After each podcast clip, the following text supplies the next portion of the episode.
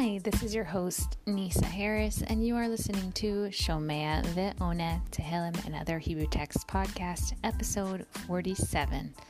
The following is the recitation of Psalm 42 and 43, aka Perek or Mizmor Mem Bet and Mem Gimel, a double episode.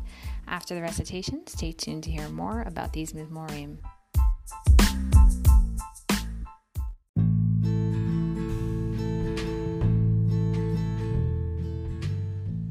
42 Lamnatseach Maskil Livnei Korach. Ka'ayal Ta'arog Al Afike Mayim. Kain Nafshi Ta'arog Elecha Elohim. Sama Nafshi Lelokim Le'el Chai Matai avo ve'era'eh Pnei Elohim. Hayta li dim'ati lechem yomam v'layla Be'emor elai Kol hayom Aye Elohecha Eile eskera ve'eshpecha alai. Nafshi ki e'evor basach edadem ad beit Elohim bekol rina vitoda hamon חוגג.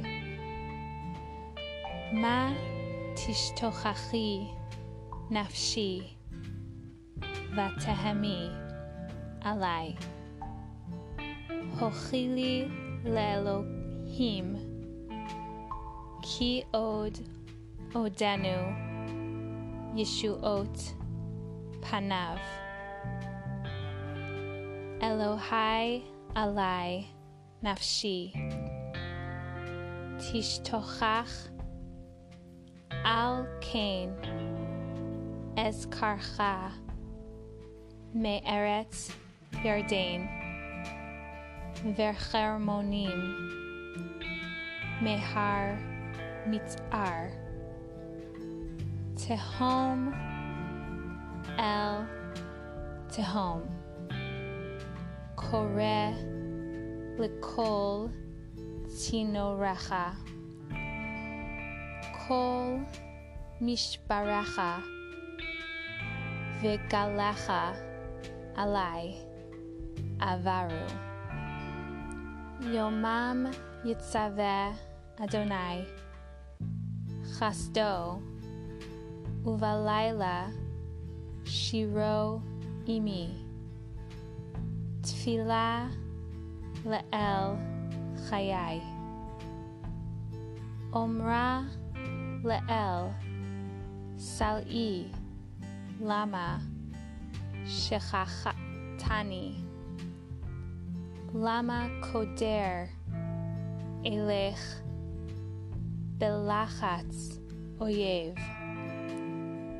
ברצח בעצמותי חרפוני Sorerai, Ba'amram Eli, Kol Hayom, Aye Elohecha, Ma Tishtochachi Nafshi, Uma Tehemi, Alai Hochili Leelohim, Ki Od Odenu, Yeshuot Panai the Elohai.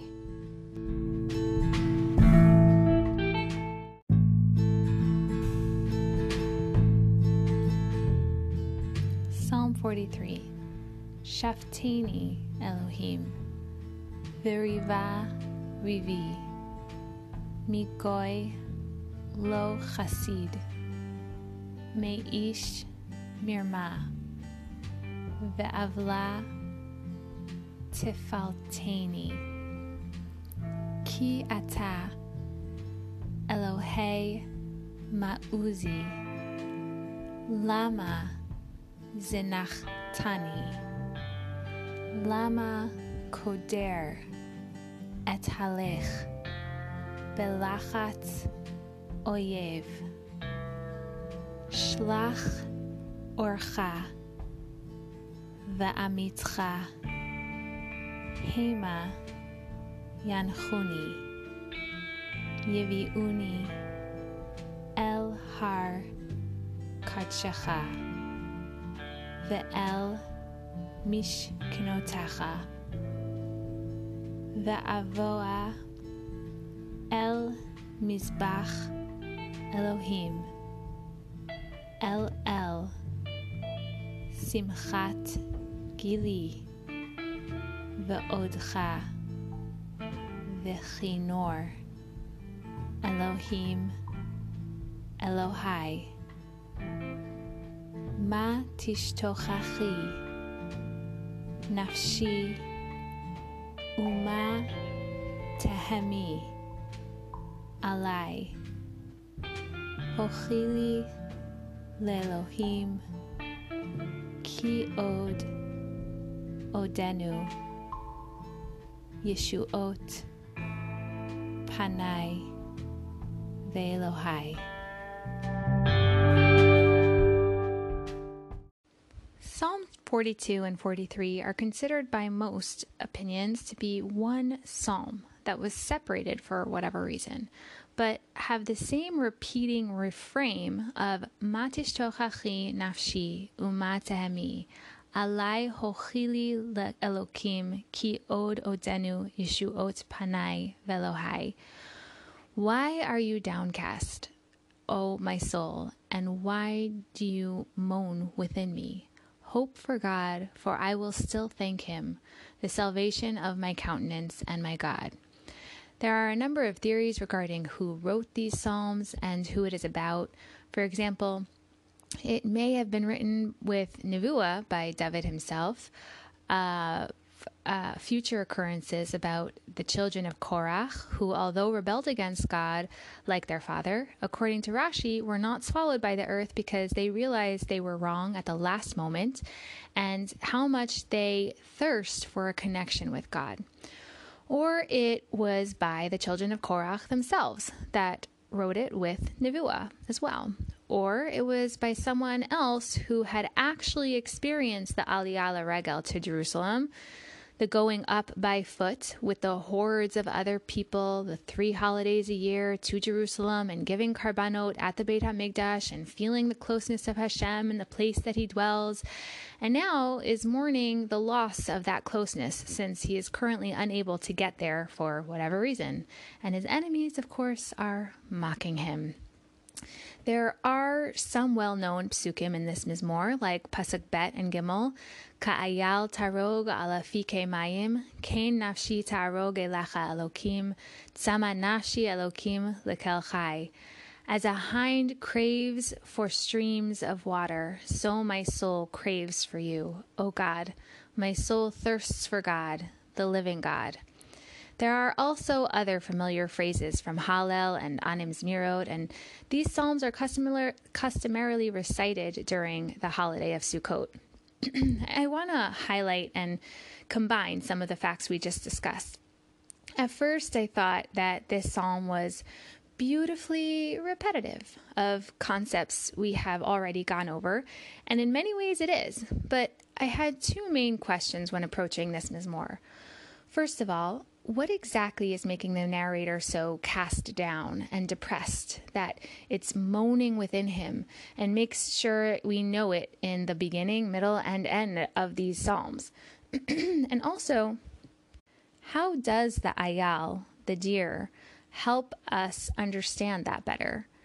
At first glance, it seems pretty clear, and many of the commentaries suggest it's a clear comparison. The way that a deer in the desert pants and thirsts for water, That is how I feel dry and thirsty without the replenishment of being close to God. And you can go on further and say it's not only God, but Mayim or water equals Torah. And you can go even further and say it's not only Torah, but the Mizmor clearly mentions feeling distant from Hashem's land in Jerusalem as well. And you can go even further and say that rabbis have noted that the deer has a special relationship with Hashem, and when it asks for water for all the animals, it digs its horns into the ground and screams in anguish, and Hashem answers him out of pity and gives him water to all the animals. So it's a deer that is thoughtful and has others in mind when he cries out. It's to be close to Hashem. So, all beautiful ideas and all can be explored further and have more to glean from. However, I felt like I was missing something. So, I did some research with our dear friend Google, pun intended. Okay, but seriously, deers fr- drink multiple times a day. They don't need a big stream of water, and a puddle is sufficient. However, in order to throw off their scent, they will go by running streams of water for not only drink but also protection. Also, they have a unique panting sound through their nostrils that when it's loud in a certain way, it can indicate that they sense danger from a distance. I think our poet was aware of these nature facts, as people in those days were more in touch with those things, but also, he specifically uses the word ta'arog, which Rashi explains is the name of the sound that comes out of the animal, much like we would say roar for a lion. With this understanding, the fact that he uses the same word ta'arog to describe his soul, how his soul feels towards God, perhaps it's more than just a crave that we have come to understand it to be. Perhaps the poet is sensing danger from a distance. Let me explain. Right after those words, he describes that his soul thirsts for God, but then adds a further descriptor, El Chai, the living God, aka not just one from his memories, but rather one that he feels he can physically serve and show his enemies, and asks when he will be able to come appear before him again because he cries so much because his enemies say to him, Where is your God? He then reminisces how in Pasuk Hey, Hamon Chogeg, a crowd celebrating a holiday, being together with like minded God worshiping people, feeling God's closeness as they served him in the Beit HaMikdash. But for those memories, he uses the words, Ezkara ve'eshbecha alai nafshi. I remember these things and I pour out my soul within me, which the commentary suggests might indicate that these lengthened future forms of the words imply that the speaker is doing his best to remember and to weep in order to answer the previous mocking question of where is your God, holding on to the memories themselves are his way of still serving God, the God that he believes in, and that all those people believed in. So it's not simply that the narrator, the Meshorer, is upset that God is distant from him. He is concerned because he senses the danger that these goy lo chasid me'esh lo mirma valva in Pasuk Aleph of Psalm 43, these faithless people, treacherous and dishonest man, is who he needs to be shaftani, vindicated from, is who he needs Hashem to show up and fight against, so that they don't sway more people to their mindset. The narrator asks himself throughout the psalm again and again, why is he so down? And he reminds himself that he can have hope in God even though he currently feels abandoned because God has always been his salvation and will be in the future as well. So he doesn't have to feel down about it. Sometimes we hold on to things that are unhealthy for us and we shame ourselves and put ourselves down, as we have discussed in previous Psalms. This Mizmor, however, is the narrator coming from the opposite angle here, our narrator has found something worth holding on to, too precious to never forget or let go of, even if his tears have become his bread night and day, as it says in Pasuk 4. The danger lurking that these enemies will succeed in convincing others of untruth, that is why his soul is downcast.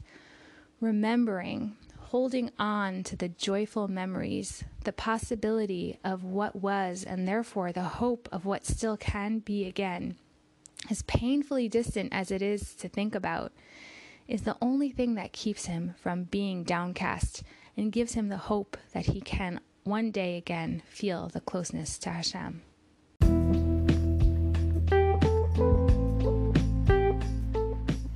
May we be able to differentiate between the memories and mantras that hold us back and cause us injury, shame, and disconnect, versus the ones that will raise us higher to reach our fullest potential of self, as well as feeling and being connected with others. The learning and recitation for this Mizmor is in honor of my oldest brother's birthday this past week, Ari Moshe ben Chayarisha. May he live in good health, happiness, have healthy friendships and connections, find a shidduch in good time, always have everything and everyone he needs, and be able to navigate through life in a successful and fulfilling way. Also, in honor of my oldest cousin's birthday this past week, Avi ben Devorah. May he and his family live in good health, happiness, have everything they need, find success and fulfillment in all they do, and continue to live safe and meaningful lives.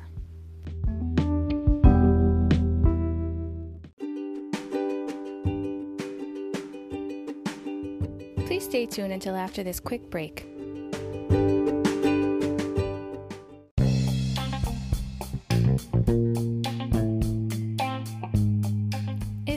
Episode that you would like to sponsor, or if you have any questions, please email me at nursenisa1, N U R S E N I S A, the number one, at gmail.com. Also, don't forget to join the Facebook group to be aware of upcoming episodes. Please subscribe and share. Thank you for joining.